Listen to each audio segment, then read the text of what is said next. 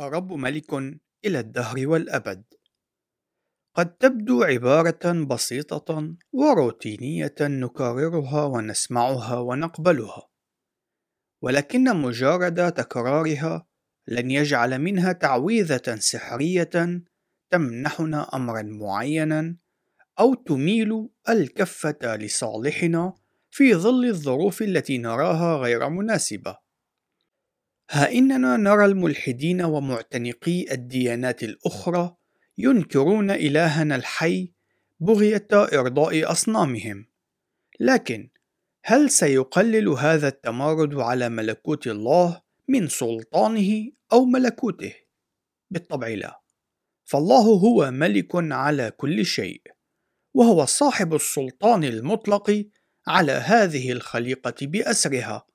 لذلك فإنه من الواجب علينا أن نحيا وفق هذه الكلمات لا أن نقوم بترديدها فحسب. هذا سيعني أن كلماتنا يجب أن تعكس ملكوت الله، وكذلك تصرفاتنا ومشاعرنا وما نراه أو ما نسمعه وما نعمله وما ننتجه. يجب أن نكون مواطنين في مملكة الله وإن كنا نحيا بين متماردين. المتماردون سوف يهلكون وينالون عقابهم الأبدي. لذلك فإنه يجب علينا ألا نشاركهم في تماردهم على سلطان وملكوت الله بأي شكل من الأشكال.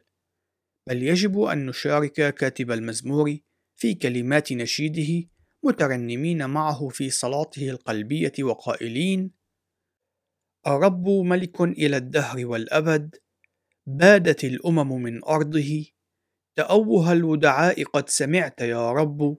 تثبت قلوبهم تميل أذنك لحق اليتيم والمنسحق لكي لا يعود أيضا يرعبهم إنسان من الأرض. المجد لله دائما.